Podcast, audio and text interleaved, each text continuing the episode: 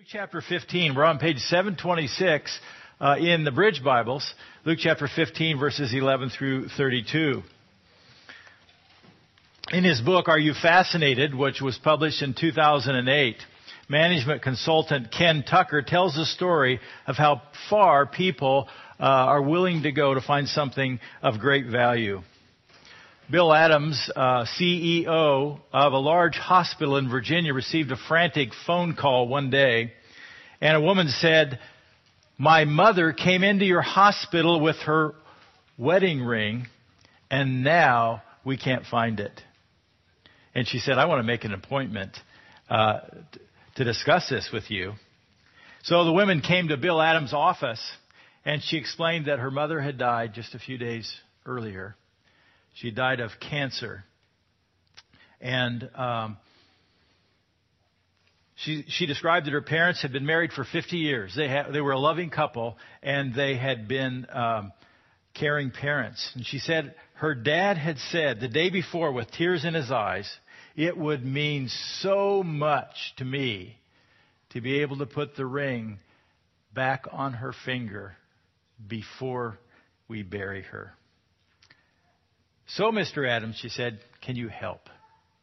Can you help find the ring?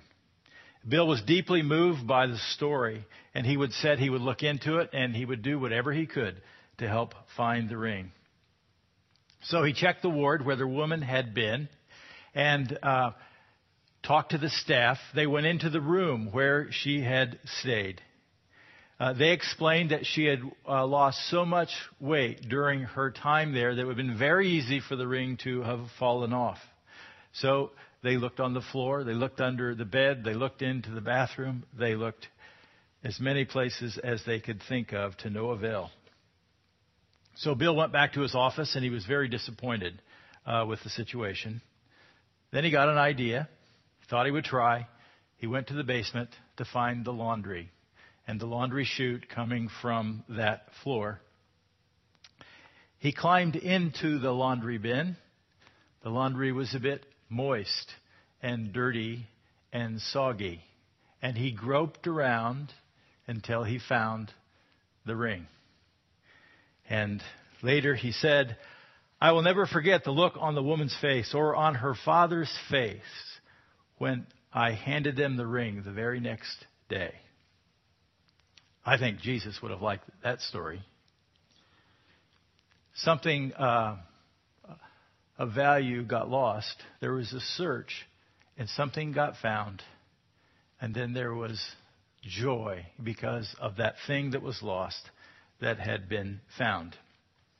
Jesus told three stories in Luke chapter 15 about lost, three, lost things, three parables. And remember that a parable is an earthly story with a heavenly meaning. An everyday story. People, something common to everyday people. And uh, a spiritual truth in the story. And that's what Jesus did when he told parables. Luke chapter 15, 1 through 7 is the story of the lost sheep. Something was lost. Remember, there were 100 sheep. One got lost. Then there was a search. A shepherd searches for the lost sheep. He leaves the 99, and then something was found. He found the sheep. And then how about a party, a celebration? Uh, let's rejoice. He wants to rejoice with his friends. And the truth about this is even the angels in heaven, God celebrates every time somebody places their faith in Jesus Christ. Every, every time somebody turns from their sin and turns to God.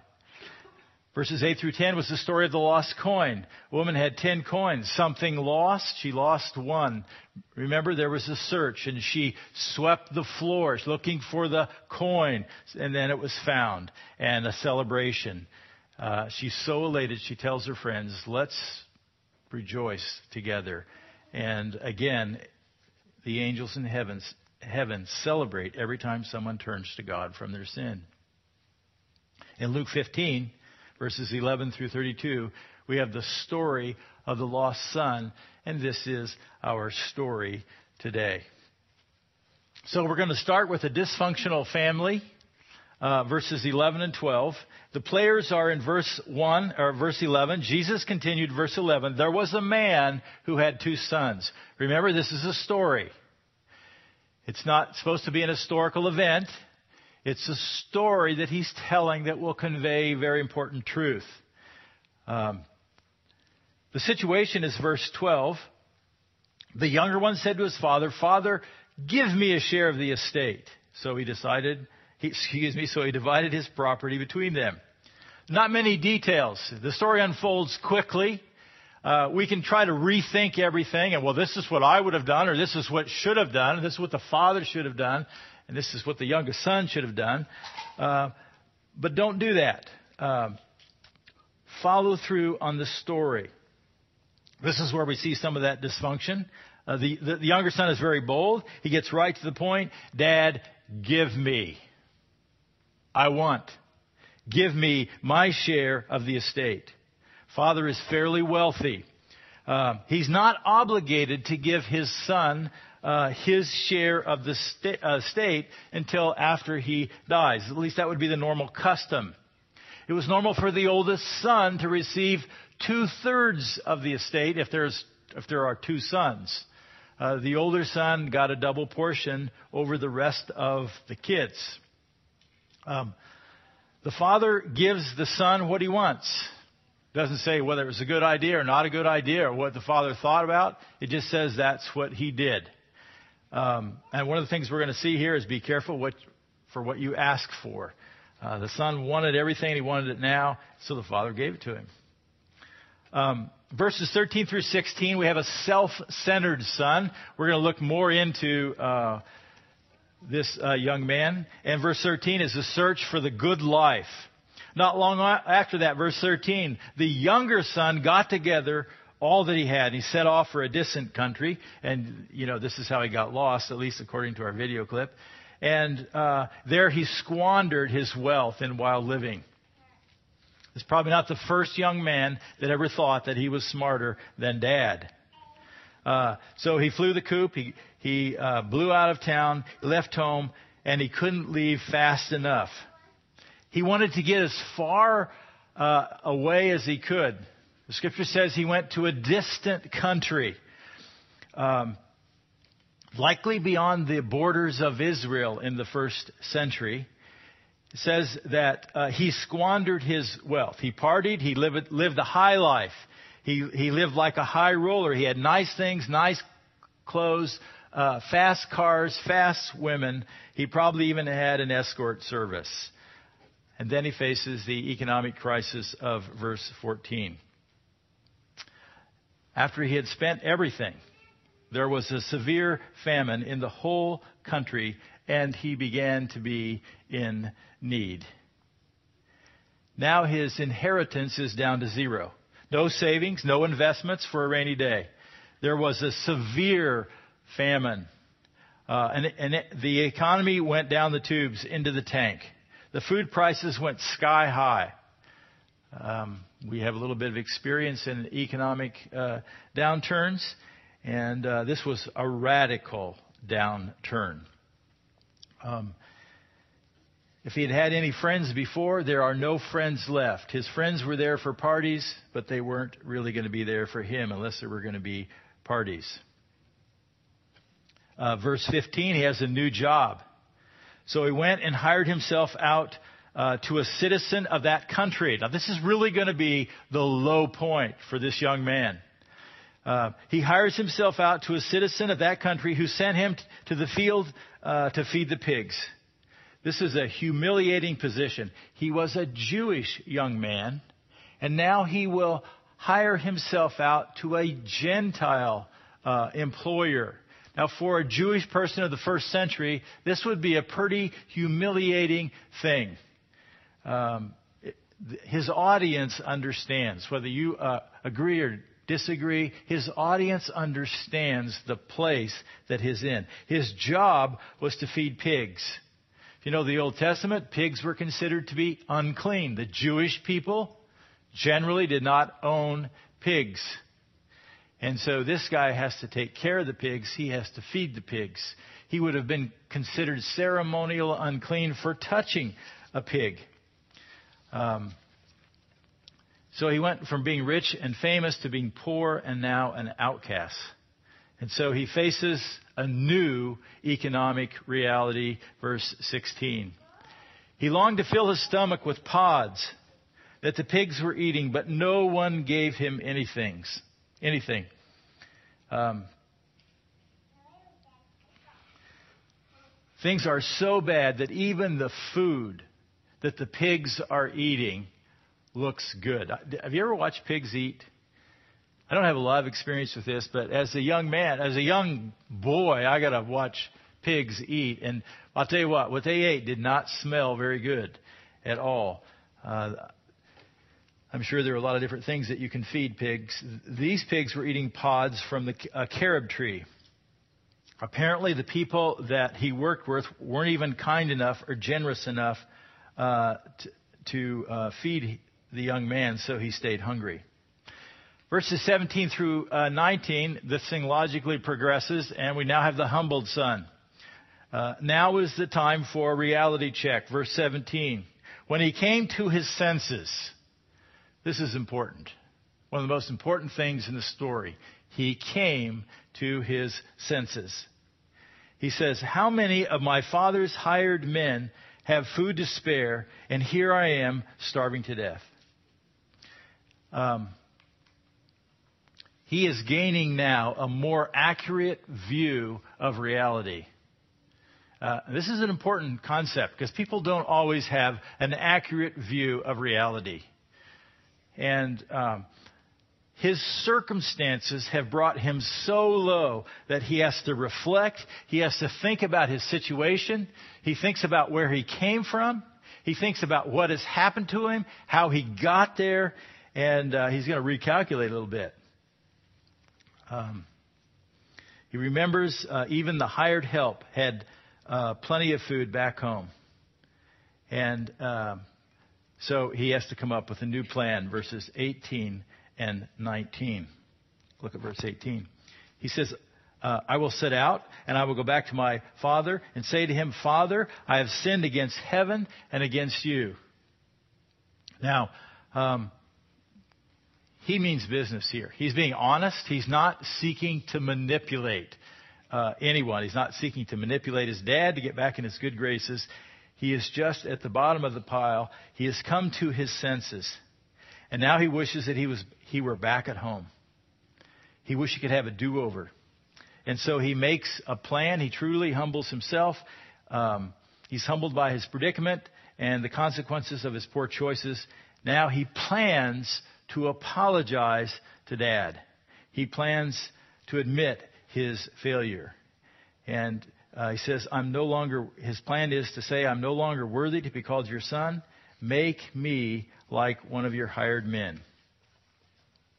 He recognizes that he's dishonored his father, he's dishonored his family, and he's not worthy to be treated like a son. He hopes that dad will hire him on so he could be just like one of the servants back home. Verses 20 through 24, um, a celebrated son. Uh, notice the action now, verse 20. This is a crucial part of the story. Uh, he got up and he went to his father. He took the initiative, he took action. Um, he didn't stay in the pig pen. That's pretty pretty important part of the story here. Um, he got up, he put a shoe leather to his plan, and he did something. Um, verse 20, we see the reception that he receives. Verse, uh, second part of verse 20. Uh, but while he was still a long way off, his father saw him and was filled with compassion for him. And he ran to his son, and he threw his arms around him and kissed him. One of the things that we see in the passage is the father was able to see him a long way off. The father uh, saw him com- coming. Uh, he had hoped for this day for a long time. The father moved quickly. The father moved with compassion, love for his son. Now, one of the amazing things, too, to think about in this story is the father never bails out the son. He could have. He could have tried to fix everything. He could have gotten went to get the son, uh, but the father waits for the son to come. But he's moved with compassion. He ran to his son. This is really breaking first century customs. Uh, older men did not run to their sons. It was up to the son to to come to him, and he breaks tradition uh, out of his excitement to see his son coming, and he embraced him, and he hugged him, and he kissed him. This is not exactly what the son was expecting. You know, it could have been, I told you so. You were really, really stupid. Do you know what you cost us? Do you know what you've done to our family? He doesn't say that, does he? Verse 21, the confession. The son said to him, Father, I've sinned against heaven and against you, and I'm no longer worthy to be called your son. And he was exactly right. The son humbly confesses his sin, his failure to his father. Um, he recognizes that not only has he failed his father, but he's failed heaven. And if you remember uh, in the first century, when they talked about heaven or failing heaven, he really means failing God because they wanted to talk about the place where God dwelled. Um, they were they were not they were very careful about talking about God or using His name in any way. So talking about heaven uh, was talking about God and God's reputation. And he acknowledges that he's not worthy to be viewed as a son. However, before he can negotiate and kind of work out the details for working for his father as a hired hand, uh, his father takes over, verses 22 through 24, and we see the celebration. But his father said to his servants, Quick, bring the best robe and put it on him. The best robe is for the honored uh, guest. Uh, a celebrated, honored guest. Put a ring on his finger and sandals on his feet. The ring gives the son authority now. The son is accepted back. Uh, the ring gives the son authority to do business in the name of the family, a signet ring, uh, one that um, carried authority that could, could be a seal for uh, the family name. So an official document uh, would carry the seal from this ring. And he put sandals on his feet. Uh, slaves were barefooted. To put sandals on this man's feet was saying, He's a son. He's a free man. He's not going to be uh, one of our servants. And then he says, bringing the fattened calf and kill it. Let's have a feast and celebrate. Uh, the fattened calf only suggests that this family had a plan for celebration.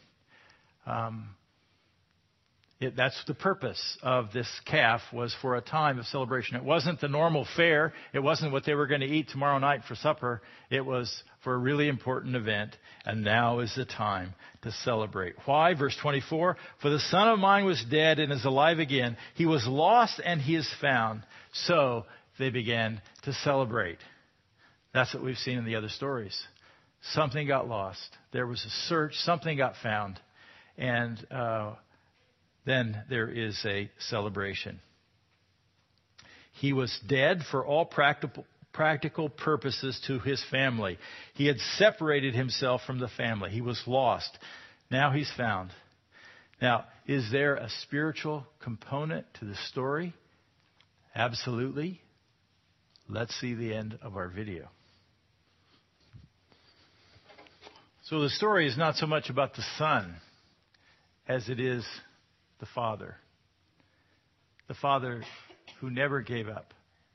The Father who loves His Son and has so much compassion on His Son and who forgives His Son. Let's go on, verses 25 through 30. This is a part of the story that's not so well known. Look at uh, verse. Uh, we come to verse 25. A self-righteous son, and he's really going to respond uh, with jealousy. That's what we see first, verses 25 through 27. Meanwhile, the older son was in the field. When he came near the house, he heard the music and dancing. So he called one of the servants and asked him what was going on. Your brother has come, he replied, and your father has killed the fattened calf because uh, he has come back safe and sound. Now, The text doesn't say he's jealous or that he's exper- we don't know what the older brother is feeling or experiencing until we get to the next section. Um, there's music, there's a party, there's a banquet. Your brother has come back. That's good news, right? That's exciting news, right? Uh, that's a reason to celebrate, right? Not so. Look at verse 28. His anger. The older brother be, became angry and refused to go in, so his father went out and pleaded with him. Think about this. His long lost, foolish brother has come home. He's admitted his uh, fail- failure. He, he has humbly asked for forgiveness, and the older brother became angry. The older brother wouldn't go in to the celebration. He's going to stay outside. The younger son, son was in the family and he left. He couldn't stand to be at the, with the family. And um, now he comes home and he humbles himself. Now the older brother has been there and now he's going to, he won't go in. He's on the outside right now. Verse 20, 28, 29. But he answered his father, Look, all these years I've been slaving for you, and I've never disobeyed your orders. Yet you never gave me a young goat so I could celebrate with my friends. Now we see the inner heart of the brother. He says, I've been slaving for you. Doesn't sound much like he enjoyed his father, that he sought to honor his father by his service. It doesn't sound like he respected his father much. He was doing what he was doing so that he would be recognized. It's not about people, it's about the task for him. It's what about me? You knew, you never threw a party for me. What about me? How do you think I feel? That's where the brother's heart was. Um, in verse 28, we see that the father went out and pleaded with him. The father went out to him. He didn't wait for the son to come. He went out to him. This is the second son. Verse 30, the son uh, shifts the blame. But when his, this son of yours has squandered your property with prostitutes, comes home. Now, the text didn't say uh, he squandered his money with prostitutes, but the older son says that. Uh, may well, he may well have. He says, You killed the fattened calf for him. Notice the blame. This son of yours by the way, it's his brother. But he's, he's blaming dad. It's the son of yours. Who's, uh, he's the one who squandered your property. Um, and yet, you've killed the fatted calf to celebrate. It's not fair. Uh, what about me? Why would you do this for him? What about me? And doesn't seem to care very much about his brother who, who has come home. And now we come to verses 31 and 32. It's really what the parable is all about. It's a parable of a loving father. We see the father's reason in verse 31. My son, the father said, You're always with me, and everything I have is yours. Here's the truth the father always provided for the son. The father gave his son a double portion of all his inheritance. The father loved his oldest son. His father kept nothing from the oldest son. He gave all of the same privileges to the older son. Verse 32, we see the father's heart. He said, But we had to celebrate and be glad. This brother of yours was dead and is alive again. He was lost and is found. This is what the parable is about. The father had to celebrate. The father had to be glad. Why? Because your brother was dead and he's now alive. He was lost, he is now found. This is important to the father who loves his son. So, what's the story about? What's the story about? Let's go back to our context, Luke uh, chapter 15, verses 1 and 2.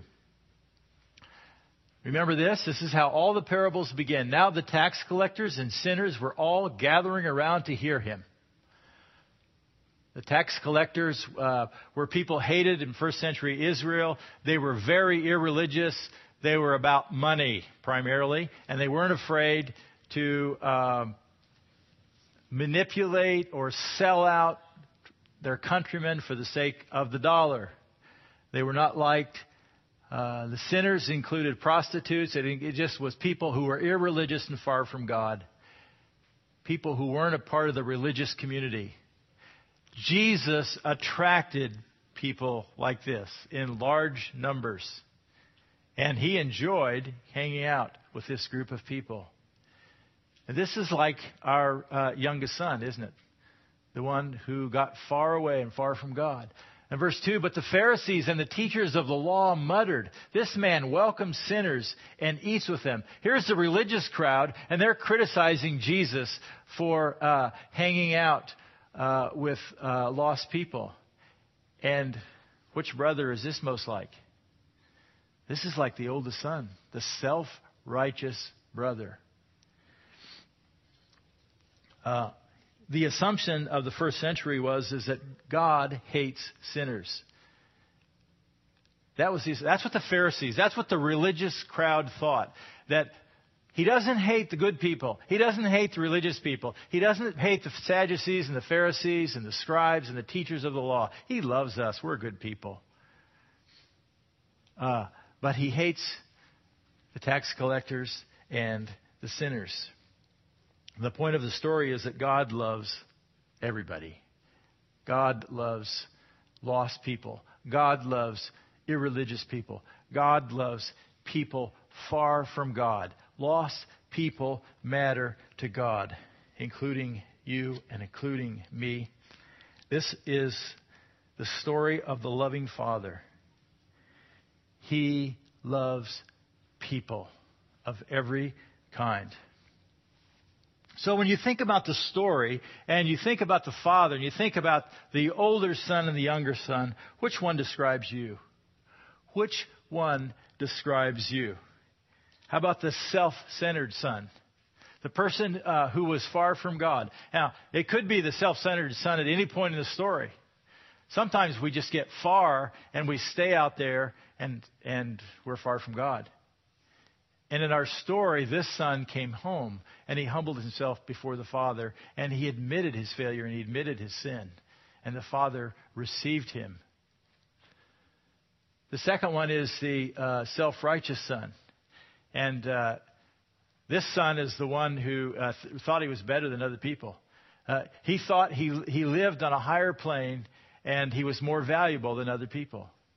And it was really a sense of pride, a religious pride uh, in the first century, and, and this son just thought he deserved uh, more than his brother. And the danger for us is somehow thinking that we're better than other people. That's, that there are sinners that are, that are worse than us and we're more valuable because we don't sin as much. And that's just making sin relative. There's, there are good sinners, and we, we, we think in terms of there are bad sinners and there are good sinners, and we're probably in the good sinner crowd, and uh, which is not true. Um, and then, uh, what about the loving Father? Now, in the story, the loving Father is going to be God, and you and I aren't going to be God. But what about how God handles it? He has compassion for people that are far from Him. He has compassion for irreligious people. He has compassion for people who fail and for people who are restored. And uh, I think that's to be like Jesus. Which one represents you? In Luke chapter 19 and verse 10, the uh, scripture says, For the Son of Man came to seek and to save that what was lost. This was Jesus' mission to seek and to save. Just like the parables in Luke 15 something lost, something searched for, something found. Today, Jesus uses his church to search for people who are far from him. To help people understand who Jesus is and what he's done for them, and to bring them into a relationship uh, with him. And he's searching for people today, right now, to be connected to the true and living God. And um, as I close this morning, I just want to take the opportunity to um, where are you in your life or your journey with God? And um, do you know for sure that you have a relationship with Jesus Christ? You know for sure your sins are forgiven. You know for sure you have eternal life. That the Father has uh, accepted you into His family. And so let me just close by reminding us of uh, the important truths that help us understand how to have a relationship with God. And uh, first of all, we are all sinners, and everybody needs to understand all of us are sinners. And so there's not like good sinners and bad sinners. We're all in the same boat. Romans 3:23 says, "For all have sinned and come short of the glory of God." Secondly, we're all accountable to God, and um, our sin separates us from God. Romans 6:23 says, "The wages of sin is death." And, and death is about separation. It's about separation from God. And here it's spiritual death, eternal death. And Jesus called that hell. We're all accountable to, to God. We're all going to stand before God. And our sin is going to separate us if we do nothing about it. Thirdly, we must be reconciled to God through Christ. In the story, the Son was reconciled to the Father.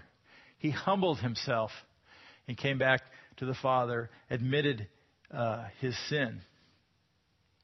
Um, God made it possible for us to be reconciled to Him by sending His Son, Jesus. This is some of the most. This is the most important truth in the Bible. John 3:16 says, "For God so loved the world that He gave His one and only Son, that whoever believes in Him should not perish, but have eternal life." It was because of his love. God sent his son, and the purpose was to be the solution for sin. The purpose was to reconcile uh, us back to uh, God. Um, it's the only solution for sin. John 14, 6, Jesus said, I am the way and the truth and the life. No one comes to the Father except through me. It was because of God's love. John 3:16, but Romans 5:8 also says, but God demonstrated his own love toward us in this while we were yet sinners, Christ died for us. That's an amazing thing. Christ died for our sin. He paid the penalty for our sin. Um, I deserve death. For the wages of sin is death for all people, except Christ died for our sin, and He paid the penalty for our sin. And uh, that sin penalty has been covered by Jesus. The fourth thing is that we all have the same choice. And God's requirement for us is very simply to believe what God said about his son and what his son has done for us. Acts 16:31 says believe on the Lord Jesus Christ and you will be saved. Saved from the penalty of sin. It's about trusting what God has said about his son. And just uh, as I close this morning, um, I'd like to give anybody in the room an opportunity to place their faith in Jesus if they've never done that before. And the way I'm going to do that is I want to I just want to kind of say a prayer that summarizes um, what I've t- talked about here these last uh, couple of minutes. And I want to say the prayer the first time so that you can just hear it and understand it. I just want you to think about what the words mean, and if that, you could make that prayer your very own. And then I'm going to pray through it a second time, and I'm going to invite us all to bow our heads. And uh, if that prayer made sense to you, I'm going to I'm going to ask you to um, to join me. But first, the, so just listen to this. Here's the prayer. Does this make sense to you? Dear God, I admit that I'm a sinner. Thank you that Jesus died for me. I trust Jesus right now to pay the penalty for my sin. And I invite Jesus um, into my life to guide me in the future. And um, it's that simple. So let's pray through it a second time. And let's just everybody bow our heads. And if that prayer made sense to you, and if you've never placed your faith in Jesus Christ and his death on the cross for you, I invite you to pray with me. Just pray silently from your own heart. Dear God, I admit that I'm a sinner. Thank you that Jesus died for me. I trust him right now to pay the penalty for my sin. And I invite Jesus uh, to come into my life, and I ask him to help me to be the kind of person that he wants me to be. Now, if you prayed that prayer with me, would you just slip up your hand so I can see? If you prayed along with me the second time, just slip up your hand. Anyone else? If you prayed that prayer, just slip up your hand. Thank you. Father, I um, thank you for your faithfulness, and I thank you for sending your Son, Jesus Christ. Lord, as we reflect on the story, we are just reminded about how much you love uh, people and how you rejoice when people just humble themselves uh, before you. Help us to have compassion like you for all people. Um, help us to be involved in the search for people that are uh, far from you.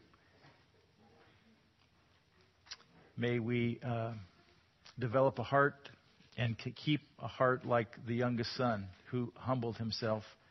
And may we remain humble uh, as we walk with you day by day for Jesus' sake. Amen.